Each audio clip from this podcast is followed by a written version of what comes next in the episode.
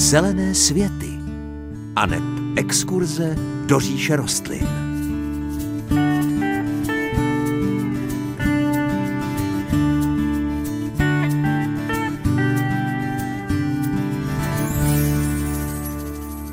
Pěkné páteční dopoledne. Čas po deváté hodině dopolední bude i dneska patřit magazínu pro milovníky zahrad. Co jsme pro vás připravili? Budeme mluvit o barevné pokojové rostlině nazvané kroton, která má trošku specifické nároky na pěstování. Vrátíme se ke knižce Jana Svatopluka Presla nazvané počátkové rostlinosloví a připomeneme pár slov, která pan Presl, řečeno v uvozovkách, má na svědomí. Stále to není všechno, odpovíme na několik vašich dotazů týkajících se granátového jablka, sloupovitých třešní anebo spevnění vlhkého svahu. No a krom toho něco málo přisypeme do ptačích krmítek. Dobrý poslech vám přejí Hanka Šoberová a Pavel Chlouba.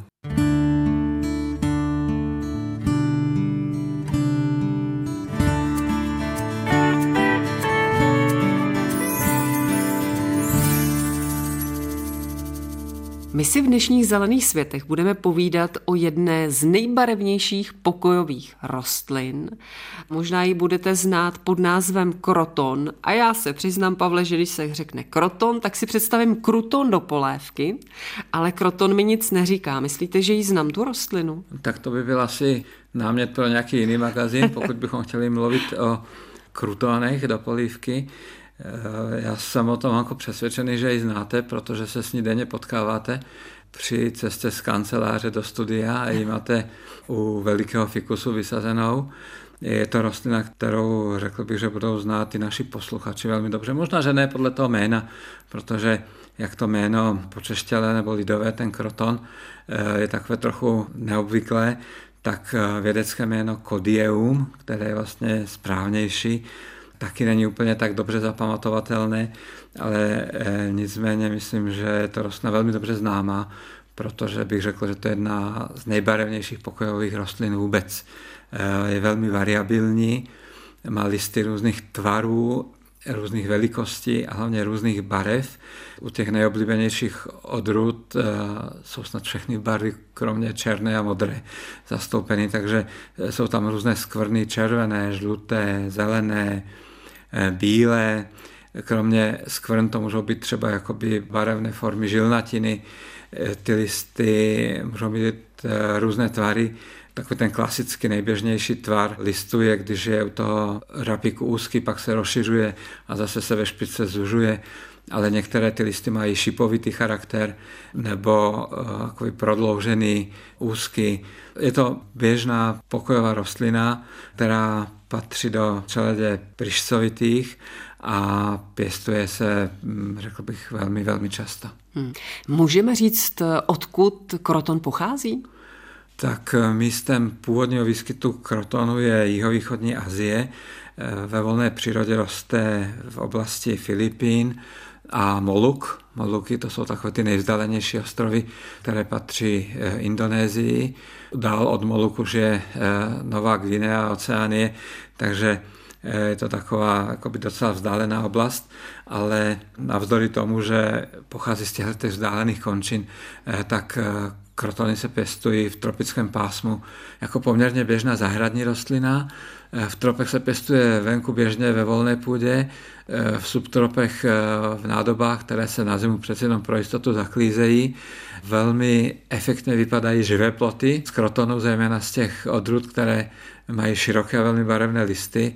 Eh, viděl jsem jednou nebo dvakrát takový živý plot eh, na Madejře.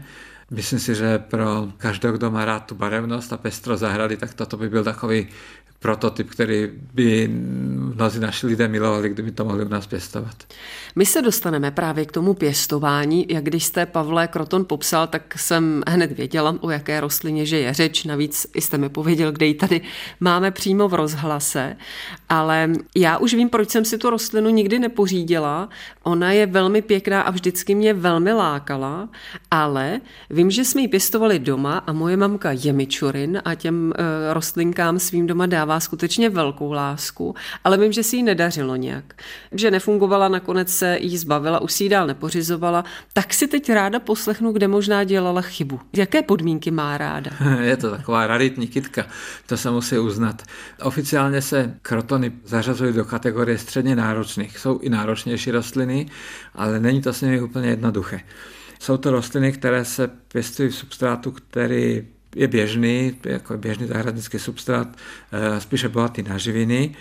Eh, v sezóně je ta rostlina hladová, takže se musí poměrně často přihnojovat a pokud se tak eh, děje, tak je to docela pravděpodobné, že se usadí ta rostlina a funguje dobře. Když se strefíte místem, ona má ráda hodně světla, ale nesmí to být takový ten přímý sluneční svět, kdy peče na ty listy to červencové sluníčko, to je pro tu rostlinu špatně, ale když se trefíte na to místo a e, najdete si ten systém prostě toho zalévání a hnojení, tak je to velmi stabilní, skvělá rostlina. Akorát to má jeden háček a to je to, že se s ní nesmí hnout. Jakmile s ní pohnete, tak ona e, velmi často na to reaguje, nemá ráda průvan a i takovou tu běžnou manipulaci e, zvládá velmi špatně. Když se něco stane špatného, tak zhodí listy, a vypadá, že je na vyhození, ale není na vyhození. Když se toto stane, tak bychom měli vždycky eh, se k ní chovat jako k živé rostlině a dále ji zalévat, dále ji hnojit. Ona se chová totiž to někdy jako klasický opadavý listnatý strom. V tom šoku, v tom stresu se zbaví těch listů, aby náhodou nedocházelo k nadbytečnému odpařování vody a až se ty podmínky stabilizují, tak znovu vyraší a pokračuje dál v tom svém růstu. Já se teď usmívám, protože mám jednoho kamaráda ještě vlastně z dětství. Je to pán o generaci starší ode mě a já jsem k němu vždycky chodil na návštěvu kvůli radám, protože se zabýval geologií a paleontologií. Opravdu jsme si dobře rozuměli a oni měli tento kroton v obýváku. To byla asi snad nejhezčí rostlina, jakou jsem kdy v životě viděl. Veliká, široká, fantastická, dokonce i kvetla pár semínek, které padlo do toho květináče, tak tam vyrostlo. Eh, měli jsem tam teda i nějaké děti krotonové, které rozdávali. A on dobře věděl, že když se s ní pohne, tak přijde o ty listy, nebo nebude tak hezká. A zneužíval tu rostlinu potom v rodinných podmínkách, protože říkal, nemůžeme malovat obývák, protože bychom mohli zničit ten kroton, museli bychom s ním hýbat a nefungovalo by to. A on byl tak krásný, že na tento argument vlastně celá ta rodina slyšela a malování se odkládalo až na několik let později. A když malovali, tak opravdu ten kroton na to zareagoval a ty listy kompletně zhodil. Ale oni věděli, že ho nesmí vyhodit, že se k němu budou chovat dál jako k živé rostlině a nakonec zase obrostl a byl hezky, takže to je jenom taková úsměvná příhoda s touhletou kytkou. A já už asi taky vím, kde byl problém u nás. Viděla bych to v tom přímém sluníčku, protože to byl pokoj na jich a chvíle mi na ní skutečně pražilo sluníčko. Hmm. A mám pocit, že ve chvíli, kdy se jí nedařilo na tom přímém slunci, tak se s ní hnulo a pak jí opadaly listy a měla ten šok. a tím jsme pojali myšlenku, že se jí nedaří a že umírá za svou a vlastně jsme o něj asi potom přišli. A jste měli pocit, že konečně se to rozhodlo a už se nebudete trápit. A tak to dopadá mnohokrát s krotonem, takže si myslím, že to dnešní povídání je pro mnoho posluchačů užitečné. Jak je to, Pavle, ještě se zálivkou? Eh, no zálivku bychom měli provádět tak, jako u většiny běžných rostlin děláme. To znamená, že zálivka by měla být vydatná, ale nepříliš častá. Takové to dlouhodobé mokro v kořenovém prostoru to vlastně taky nedělá úplně nejlíp. Takže vydatně zalijeme a necháme třeba podle okolností týden nebo deset dnů tu rostlinu bez další zálivky, protože pokud je ta horní vrstva substrátu suchá, ta rostlina to lépe zvládá, jako když jsou kořeny trvalé eh, ve velkém prostředí. Týká se to krotonu, ale i celé řady dalších pokojových i venkovních rostlin. Může se kroton stříhat, zkracovat? No díky tomu, eh, že roste dobře v živých plotech, tak on tu schopnost regenerace má velmi dobrou, ale zase to souvisí s tím zásahem do té rostliny. Když se s ním hne nebo se prostě zasáhne dramaticky, tak předtím, než obroste a obraší, tak eh, může některé nebo i většinu listu zhodit. Takže dá se to udělat, ale pokud to není vysloveně nutné, tak eh, bych eh, formuloval takové pravidlo, pokud možno na kroton radši nešahat. Mhm. Je to rostlina jedovatá? Protože ono z ní tuším vytéká takové mléko. Ano, vytéká takový bílý latex při poškození těch větví, patří do čeledí pryskyřníkovitých, takže e, vlastně i podle toho můžeme usuzovat, že jedovatá je, protože tato celá čeleť je toxická, ale e, zase si myslím, že ty listy jsou tak barevné, tak odpudivé k tomu, aby je někdo jedl, že z tohoto pohledu to žádné velké nebezpečí není. Ale je dobré vědět, že pokud bychom s ním manipulovali a museli bychom eh, do ní těma nůžkama zasáhnout, tak je lepší si dát rukavice a ochránit si pokožku, protože ten eh, latex může způsobovat nějaké puchýře na pokožce. My už jsme zmínili nějaké ty možné problémy při pěstování, jako je třeba mm, nežádoucí manipulace s tou rostlinou průván, opadávání listů, když se s ní různě hýbe. Ale co škůdci? Mohou se vyskytovat eh, nejčastějším škůdcem na krotonech je sviluška, to je vlastně živočich, který patří mezi pavoučky, není to hmyz. Obrana proti těmto škůdcům je poměrně náročná, ale existují přípravky, které jsou velmi účinné dají se dobře použít, ale zapotřebí vědět, že většina z nich eh, zabíjí dospělce, nezabíjí vajíčka nebo ty larvičky, takže pokud má být tento postřik účinný, tak by se měl po nějaké době zopakovat. Pokud se nezopakuje, tak je lepší tím krotonem pohnout, ať opadají listy a potom vlastně jenom vyčistit ty eh, větve a dát mu tu šanci, aby obrostl znovu.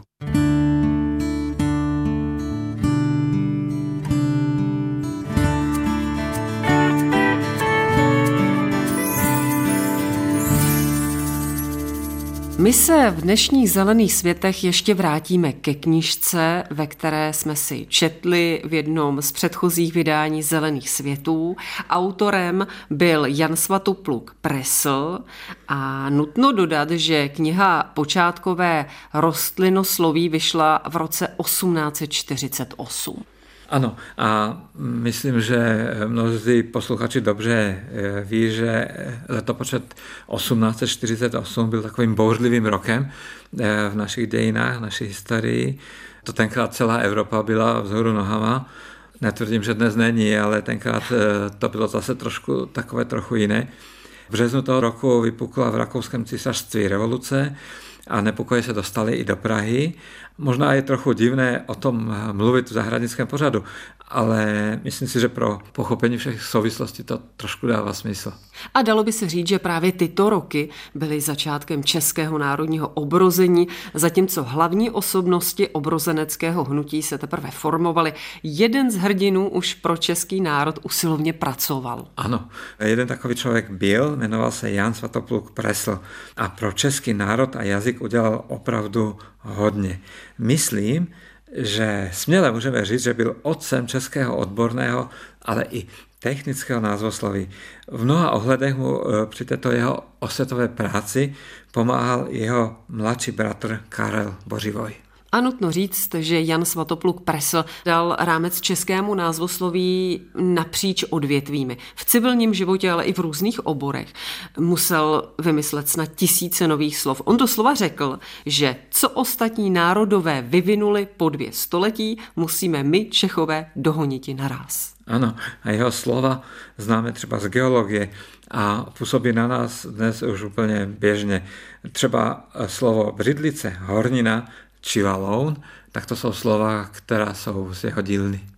Ano, a taky slova žula a rula pocházejí z jeho hlavy. A zkuste, přátelé, uhodnout, kdo vymyslel slovo země koule. Tak jestli hádáte, že to byl právě Jan Svatopluk Presl, tak jste trefili přesně. A já bych tomu už jenom dodal, že se moc těším, až se dostaneme k botanice. Ale určitě se sluší dodat, že pan Presl měl velké zásluhy třeba i na chemickém názvosloví. Všechny názvy prvků, které končí písmeny ík, jsou z hlavy tohoto člověka, teda vápník, draslík, kyslík, dusík, hliník, ale ještě i další, které končí těmito písmeny. E, nepochybně tedy do chemie nevnesl jenom kus češtiny, ale i pěknou porci určitého systému. Ano, vaše botanika, Pavle, musí ale ještě počkat, protože bychom si taky mohli připomenout preslova slova, která se neujmula. Když jsme u chemie, tak bychom mohli zmínit třeba solík, což je název pro chlor, protože ten je součástí kuchyňské soli. A já ještě doplním, eh, že další slovo, které se neujmulo, tak je slovo kazík, což měl být název pro flor, nebo kostník, a tak se měl jmenovat fosfor. Ale logické by to bylo, že? Nepochybně ano, ale když tak nad tím přemýšlím, čím se mohl pan Presl vlastně živit? Vymýšlení nových slov, publikování přeci muselo stát obrovské množství času, energie a navíc taky peněz. Ano, eh, Jan Svatopluk Presl se narodil do poměrně bohaté rodiny, když jeho tatínkovi bylo už 60 let. A mimochodem jeho táta byl majitelem špendlíkářské výrobny. No a když se narodil Jan Svatopluk, tak už měl čtyři sestry, ale právě on se stal dědicem. Byl vlastně prvním synem v rodině, čím taťkovi udělal velikánskou radost. No a k tomu živobytí žil zejména z dědictví po rodinném podnikání. No a v době obrození peněz bylo málo a určitě nebyly určeny k tomu, aby někdo Preslovi platil za tuto jeho práci. Takže svoji publikační činnost i sebe samého eh, živil z nastřadaných peněz své rodiny, až toto rodinné bohatství postupně úplně rozpustil. To vysvětluje hodně, docela si umím představit tu atmosféru dobra, když mnoho lidí v obrozeneckém zápalu a nadšení ze svého národního přesvědčení pracovalo bez nároku na odměnu. Já myslím, že k tomu, aby vznikla hezká slova, musela kolem těchto lidí panovat moc pěkná atmosféra. A ještě vás, Pavle, potěším několika názvy ze živočišné říše, to si neodpustím. Třeba Presl zavedl jména jako tuleň, mrož, svišť nebo i nosorožec, ale i kolibřík, tuhýk, kočkodan, lenochot nebo treska, tak i to všechno jsou jeho slova. Ha, to bych chtěl zažít naživo, jak třeba reagoval sám na sebe, eh, když tato slova vymyslel. Eh, myslím si, že třeba takový eh, lenochod je nádherné slovo, velmi eh, výstižné pro toto zvíře. Kdyby se to stalo mně, kdybych já měl takovou čest vymyslet to slovo, tak by byl na sebe nepochybně velmi pišný. No a to ještě musíme našim posluchačům dodat, že v názvosloví měl často i silný řád. Kdo ví, jestli je to náhoda, ale hmyzí názvy z jeho dílny jsou vždycky trojslavičná, třeba potápník, babočka, kudlanka. No, to je nádhera. Pojďme ale, Hanko, už konečně k těm rostlinám. A abychom byli objektivní, tak bychom měli začít třeba názvy, které se neujaly. Věděli byste, co je kysela? Já odpovím hned rovnou za vás, to je begonie. Toulitka je anturium. A víte, co měl být prsták? Prsták, to je nepovedený název pro dnešní datlovou palmu. No, některé názvy se neujaly celkem přesně, ale zůstal ten jejich základ. Třeba paprika se podle Presla jmenovala pepřika, kokosová palma byl kokosník a puškvorec byl původně šiškvorec. kokosník se mi, Hánko, ale líbí hodně, toto jméno by za mě klidně mohlo zůstat. No, ale v botanice máme mnoho jmen, jak od Jana, tak od jeho bratra Karla Boživoje, které zůstaly v původním znění a staly se naprosto přirozenou součástí našich životů i naší češtiny. Jsou to rostliny, které známe a často o nich mluvíme, jako například bledule, kopretina či kukuřice. Možná se nad názvy některých rostlin nebo živočichů usmíváte, ale my bychom měli bratrům Preslovým složit velkou poklonu a porci vděku za to, co pro nás stihli za jejich životy udělat. Je to obrovské a těžce uvěřitelné dílo. A to jsme ještě nestihli říct úplně všechno. Rozhodně bychom neměli zapomenout zmínit společné dílo obou bratrů, a to knihu příznačně nazvanou Flora Čechika – což byl vlastně první atlas české květeny. A teď se podržte, kniha vyšla už v roce 1819, tedy v roce, kdy Janovi, tedy staršímu z dvojice bratru, bylo pouhých 26 let. A nebyla to jen taková obyčejná brožurka. Popsala celkem 1498 rostlinných druhů žijících u nás.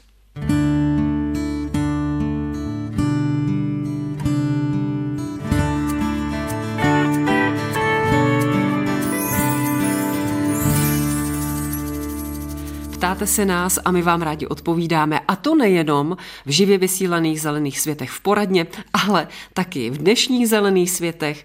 Eh, tady je první dotaz.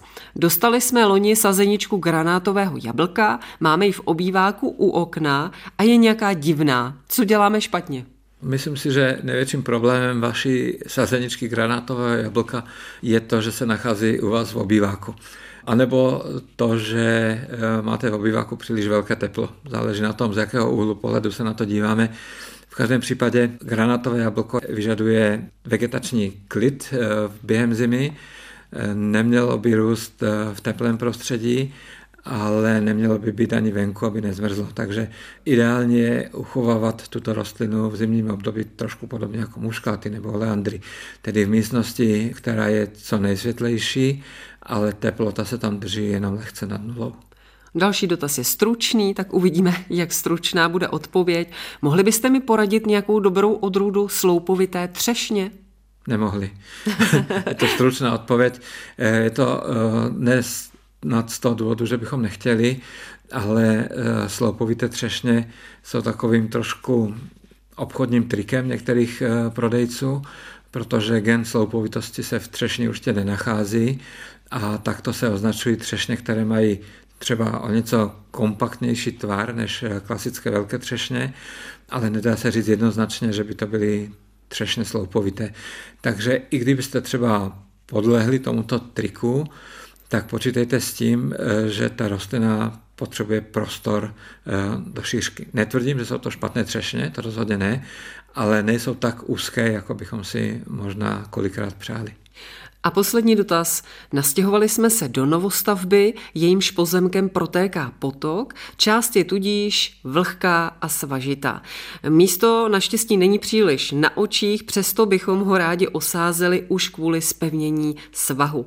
Poradíte prosím čím? PS, ještě Pavle důležité, čím levněji, tím lépe. Ach tak to. Aha.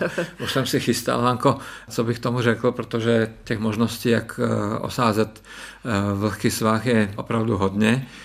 Takže tam bych neviděl vůbec žádný problém vydat se do dobrého, dobře zásobeného zahradnictví a nakoupit pár druhů rostlin, ale podmínka čím levněji, tím lépe, tak eh, ta trochu mění můj pohled na věc.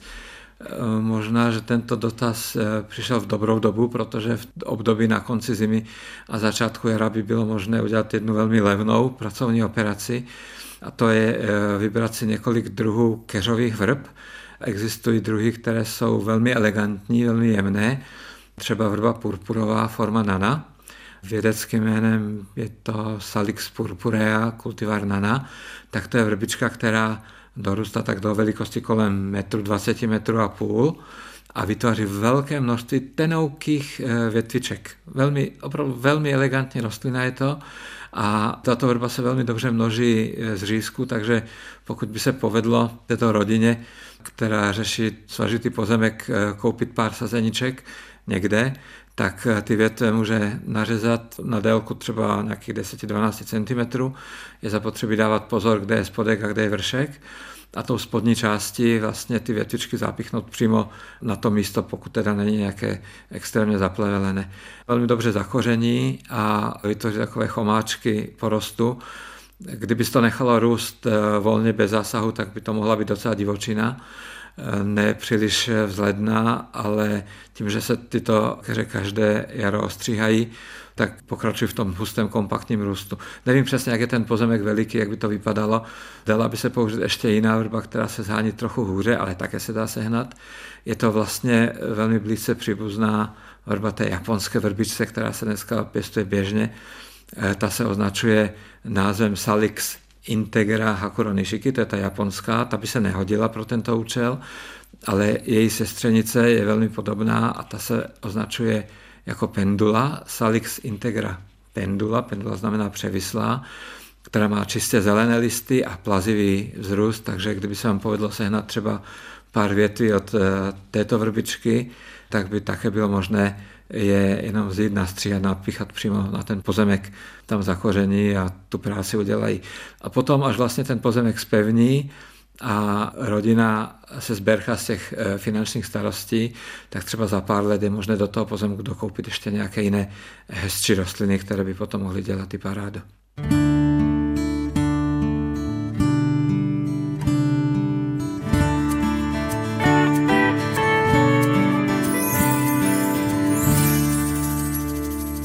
My budeme reagovat, Pavle, dneska na obrázky z internetu, kde je neustále řeč o přikrmování ptáčků, které je užitečné. Můžeme přikrmovat i v tuto roční dobu? Je to vhodné? Možná už si mnozí říkají, blíží se jaro, už to nebude potřeba. Tak v této věci názory dokonce ani vědců, ornitologů nejsou úplně jednoznačné. Jedna skupina lidí tvrdí, že by se mělo přikrmovat celoročně a má to logiku. A druhá skupina lidí tvrdí, že by se mělo přikrmovat jenom v období, kdy opravdu chybí ty potravinové zdroje na zahradě nebo v krajině. A to má také logiku. Takže když máme srovnat vlastně tyto dva logické názory, tak eh, mně vychází to, že v městské zóně, tam, kde chybí taková ta přirozená krajina a ty přirozené zdroje potravy, tak to dlouhodobé přikrmování eh, je asi správnější, než jenom to v tom nouzovém režimu. Tam, kde se ti ptáci mohou dostat do krajiny, do polí, do remísku a je pravděpodobnost, že by si mohli tu potravu najít i tam, tak tam zase má logiku přikrmovat jenom, když je potravu nouze. V každém případě teď jsme ještě v období, kdy to má logiku za každých okolností, protože k potravinovým zdrojům se ptáci dostávají těžce a já si myslím, že do začátku předjaří nebo do začátku jara můžeme přikrmovat směle bez toho, že bychom měli mít jakékoliv výčitky svědomí. Co bychom mohli ptáčkům v tuto roční dobu nabídnout? Jaké meníčko jim nachystáme? tak eh, menu pro eh, ptáčky se vyvíjí v závislosti od ročního období. Kdo přikrmuje během léta, tak se mu doporučuje používat jiné druhy krmiv, které vlastně jenom pomáhají těm ptákům, nejsou úplně jediným zdrojem jejich energie, ale v období zimy a předjaří eh, se stále používají krmiva s vysokým obsahem tuku, takže jsou to lojové koule nebo různá olejnatá semena různých rostlinných druhů. Na to zareaguji, Pavle, na ty lojové koule. Opět jsem viděla, vykouklo na mě na internetu mnoho článků a taková ta fotografie s informací, že ty lojové koule umístěné v plastové síťce, že mohou být pro ptáčky nebezpečné. Zřejmě mohou, já jsem nějakou fotografii také viděl, Hanko, možná dvě, ale viděl jsem i na mnoha místech stejné ty dvě fotografie, eh, vždycky s tím jedním uhynulým ptáčkem. V každém případě i pro ně to riziko nějaké z té síťky plyne, ale i kdyby neplynulo riziko pro ty ptáčky, tak si myslím, že bychom eh, měli ty lojové koule používat trošku jinak. I když si je koupíme v té plastové sice, nevidím v tom zase až tak velikánský problém. Pokud tu lojovou kouli z toho obalu vyndáme a dáme třeba do nějakého držáku drátěného, těch možností eh, není úplně málo, jak eh, tu lejovou kouli těm ptáčkům nabídnout, nebo i rovnou do krmítka, které má střižku. I tam se naučí vlastně ti ptáci přiletět a zobat tam. Ty síťky bych opravdu nepoužíval ještě ze dvou dalších důvodů. Eh, za prvé z toho bývá nepořádek na zahradě, protože pověsit to umíme, ale uklidit už ne. A když je to lehonké, tak to často soukne vítr a valí se to potom po záhonech, není to pěkné. A když to neuklidíme, tak vlastně dochází k, vlastně k poškozování té síťky a k tomu, že ty mikroplasty zůstávají půdě v tom zahradním prostoru a to také už dneska víme, že to není to, co bychom právě chtěli.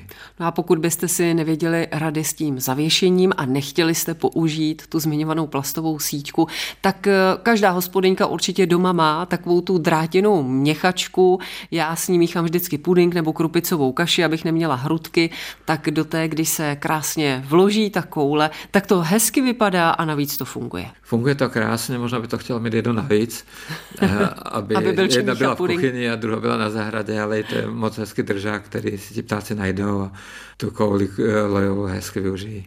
Ještě snad, Pavle, k rozmístění těch příkrmů pro ptáky má to nějaké pravidlo, když už budeme umistovat lojové koule, chce to na více stromů do nějaké určité výšky? Záleží na množství ptáčků na zahradě. Eh, když je těch eh, krmítek více, tak je to vždycky jenom dobře, protože ti ptáci se rozdělí a nemusí se tam potkávat na tom jediném krmítku. Pro mnoho ptáků je eh, důležitý pocit bezpečí a intimity, takže proto dáváme ta krmitka výše, eh, minimálně do výše očí nebo ještě někam výše do koruny stromu, aby měla zvířata pocit, že nehrozí setkání s nějakým predátorem. A také by v blízkosti měly být velké stromy nebo keře, protože je hodně druhů ptáků, kteří si eh, semínko jenom na krmitku vezmou a letí ho sníst někam jinam, kde se cítí ještě bezpečnějc. Takže ten strom nebo keř musí být v doletové blízkosti toho krmítka, protože pokud by měli letět třeba 20 metrů, tak se jim to nevyplatí, protože k tomu letu by potřebovali více energie, než dostanou z toho semínka, které si nesou zobáčku. Ještě si říkám, Pavle, jestli je vhodné umístit eh, takové krmítko třeba nad nějaký užitkový záhon, protože vím, že když oni udělají nálet na to krmítko, tak často vyhrabou spoustu těch semínek ven, nezačnou mi tam klíčit? Začnou, Hanko. Začnou vám určitě klíčit podle toho, eh, co máte v krmítku. My už máme teď jeden hezký porost eh, nějaké ozimní pšenice nebo něčeho takového. A to není žádný velký problém. Dokonce i slunečnice se nám objevují po zahradě i mimo těch krmitkových zón, protože někdy se to prostě tak přihodí, že to semínko ztratí. Řekl bych, že to dělají třeba brhlici, kteří si jich vezmou 5-6 do zobáčku a možná, že do cíle donesou jenom část toho ale slunečnice není pír, eh, dá se krásně vytáhnout, tam i dokonce sem tam i nějakou necháme, takže některé slunečnice máme na zahradě díky výsevu našich opeřených kamarádů. Tak a kdo už dychtí po nějaké té práci v zahradě, a protože ji teď není ještě mnoho, tak toho můžeme využít a právě naplnit naše krmítka a přilepšit ptáčkům, ať to na zahradě vypadá hezky a máme tam trošku živo. Ano, s tím jenom souhlasím a k tomu ještě doplním, že to naplňování krmítek souvisí ještě s další věcí a to je příležitost nečištění a dezinfikování těch krmítek, protože pokud to necháme celou zimu bez našeho zásahu, tak se zvyšuje riziko přenosu některých nepříjemných nemocí pro ptactvo. Takže za zimu bychom měli krmítko minimálně dvakrát vyčistit, nechat dobře vyschnout a potom eh, znovu na zahradu vrátit.